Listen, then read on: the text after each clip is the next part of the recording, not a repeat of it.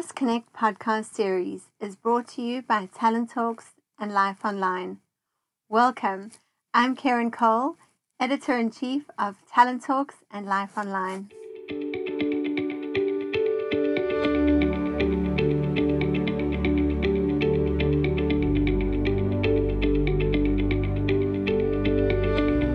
Welcome, everyone. I am Karen Cole, editor in chief of Talent Talks and Life Online. And today I'm speaking with Debbie Craig, the author of Power Up 8. Now, Debbie is internationally recognized people strategist. She is the founder and MD of Catalyst Consulting. And for the past 20 years, she's been transforming organizations, teams, and individuals locally and internationally in over five continents and 15 countries. Debbie holds a BCom, PDM, and MBA and is a registered master HR professional through the South African Board of People Practices. She is also an international neurochange consultant. She is author of several books. Uh, currently, I Am Talent is out, I Am Alive, and Accelerated Learning. She has also written numerous published articles and regularly presents at local and international conferences. And today we have her here to discuss her latest book, which is Power Up 8. And I'm really excited about this opportunity to really delve into what this power up of eight really means. So, welcome, Debbie. Thanks, Karen. And you're always very uh, kind and generous with your introductions. Um, and, and, and really, just to say it's nice to be here and look forward to diving in. Fantastic. So let's get straight into it. Let's just start by, you know, tell us a little bit what is this Power Up 8 framework all about? Well, actually, you know, it started uh, with a visit to Singularity University about uh, two and a half years ago. We, we were invited as part of an international sort of learning fraternity to see how we could reinvent and relook at the whole world of learning and education. And how do we get people skilled faster for this fourth industrial revolution? So the technology is coming at a massive rate, but are the mindsets and the growth mindsets and the skills are going to be ready for this and, and for it coming up. And so we did a lot of investigation into how we can solve the education and the learning crisis. And I think what struck me the most at that time was that the, the mindsets and the skills and the habits that many of us are trying to build and grow is not at a full scale in the economy and in the community. So uh, looking at what is our role to play is on that side, how could we build the most important skills and the most important capabilities that would enable people to cope with this bombardment and this avalanche of change with new jobs, new roles, new technologies coming on. And now, more recently, with the COVID impact and the global pandemic impact and economic changes and restructures, how do we deal with more and more and more uh, accelerating rate of change in a world of complete uncertainty, unprecedented change, unpredictability. And so that's why we came up with the eight capabilities. But not only the eight capabilities, but how do we actually help people empower themselves to learn those eight capabilities? And we can talk a little bit more about what those are.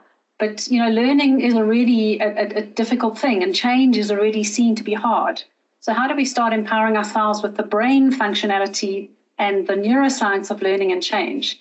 To be able to build the neural paths and the habits to build these new skills. Absolutely, and and that's so important because what I've what I have seemed to find is that we are as adult learners or lifelong learners that we're trying to become quite lazy when it comes to learning. We've almost forgotten what that means.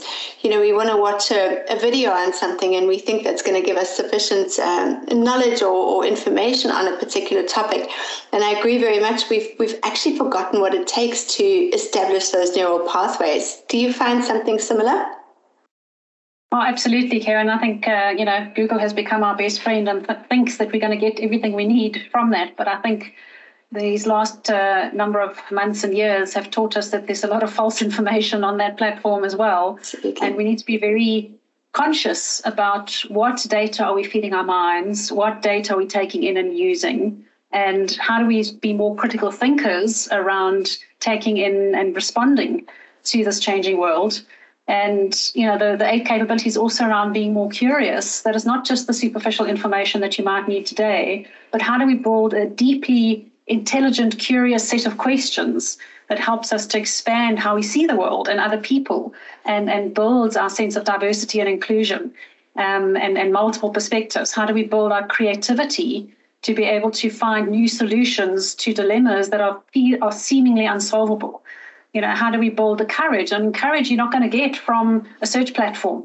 Courage is something that you have to build over a period of time and practice and fail and learn and stand up and um, win some and lose some and figure out how to find those internal beliefs and confidence and credibility to be able to continuously um, take risks and, and be brave and do things that you haven't done before. So that's a lot of these capabilities I'm talking about now curious, creative, courageous, critical thinking, being conscious around how we make decisions, being collaborators, being change navigators, and being a contributor, not a consumer only in society to build healthy long term communities. These are capabilities, and that's why we're calling them critical capabilities. They're not just short term information or short term knowledge that we need, it's a deep sense of how we think, how we feel, how we act, and how we show up with our regular daily routines and habits that enables us to respond differently to the world and be able to make an impact and so not just survive, but thrive and, and, and sort of embrace this highly uncertain, very unpredictable world that we're in. Absolutely. And I think that answers one of my other questions, which is really why now. But I suppose it is we understand the need for change, but it's almost how now with with us being so overloaded with you know extra demands from from the pandemic with with the rate of work the way it is you know we've already seen that people have such a little bit of time to actually dedicate to learning. How do we contend with this? How do we even begin to start looking at developing these eight uh, capabilities? You know karen it goes back to how are we naturally processing data and information what are our intentions and what are we paying attention to and start to really understand what are we automatically doing and responding to life. And if we can observe and build that level of witness and that level of uh, observation we call it metacognition think about how we're thinking watch ourselves doing what we're doing and keep on asking ourselves is this the most effective way? How is my level of stress today? Am i showing up with courage or am i hiding behind uh, a fear of something and that's what the book really helps you to build is something that doesn't take more time. It takes a level of awareness, and the level of awareness is around, you know, how can I think differently about this and not just go into an automatic response? Mm. How can I build a habit that is something I do every day as part of my day, not something extra in my day? And, and even something simple like driving a a different way to somewhere where you're going, or eating a meal in a different way, or having a different type of conversation with a colleague, or thinking through a problem from somebody else's shoes. Each of those are little habits and little skills and little thought patterns and belief systems that don't necessarily take more time. What, what we need to learn is what do we start to do on a day to day basis to build those new neural paths until that becomes the new automatic. So if we can, in a way, automate ourselves for resilience and mm. start showing that optimism and courage becomes your natural default as opposed to fear and anxiety and, and, and stress.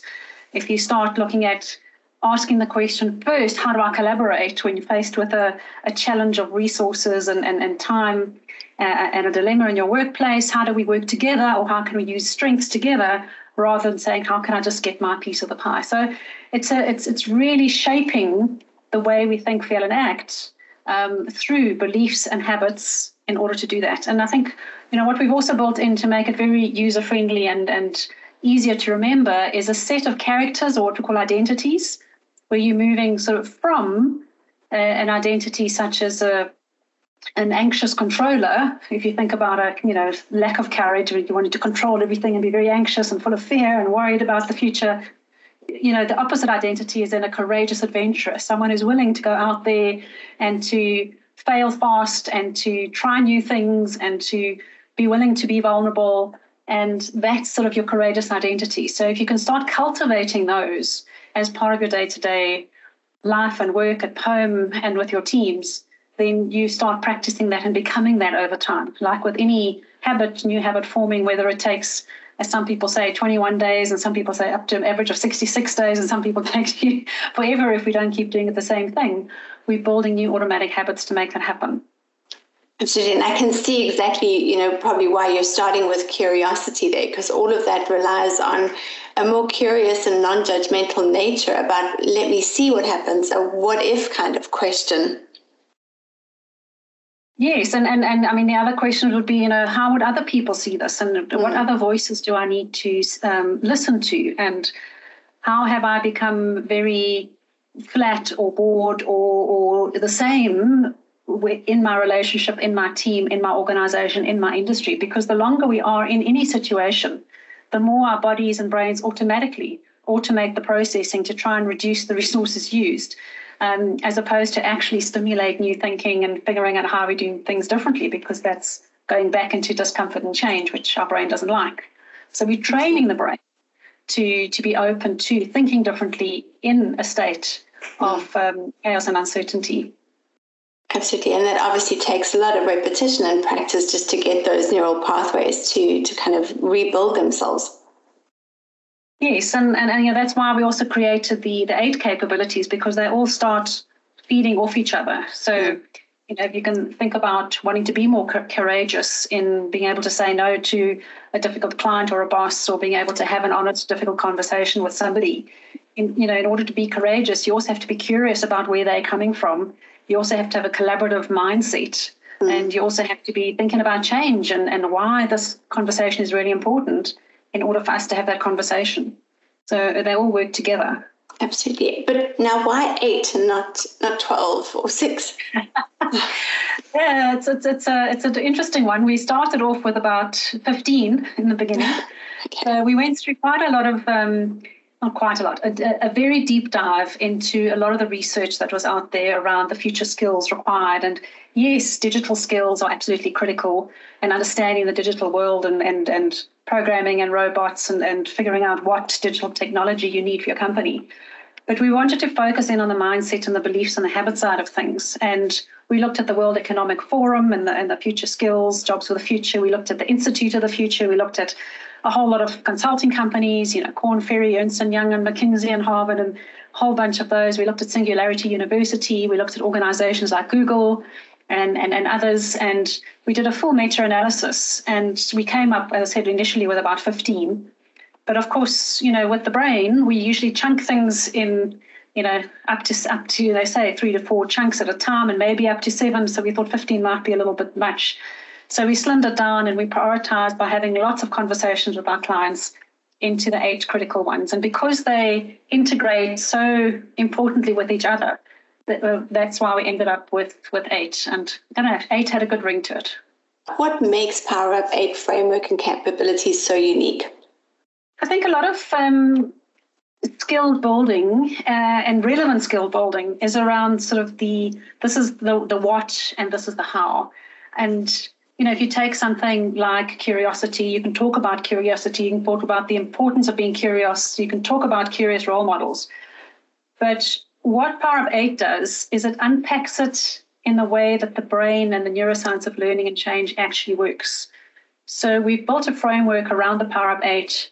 If you can sort of imagine a circle where you've got an identity, so the importance of cultivating an inner identity empowers you to start thinking and feeling, almost like stepping into the shoes of a courageous adventurer, enables you to think about what would a courageous adventurer believe that I can do this, that I'm not afraid to fail, that um, I'll be able to bounce back, that you know experimentation will empower me in the future. So you cultivate the identity, you practice the beliefs. Those beliefs will enable you to be able to build certain feelings around confidence and openness to to feedback and then set the habits in place. So the, the, the book and the learning program is built around that framework. So you've got all the tools you need to build the new neural pathways, to build the beliefs, to build the emotions, to build the habits.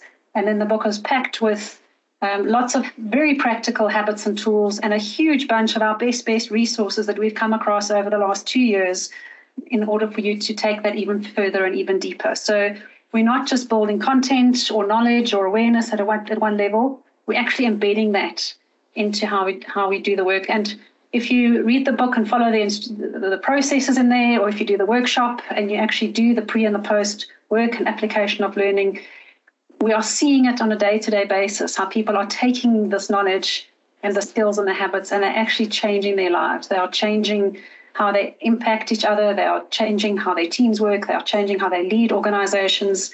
And we're seeing some absolutely amazing shifts.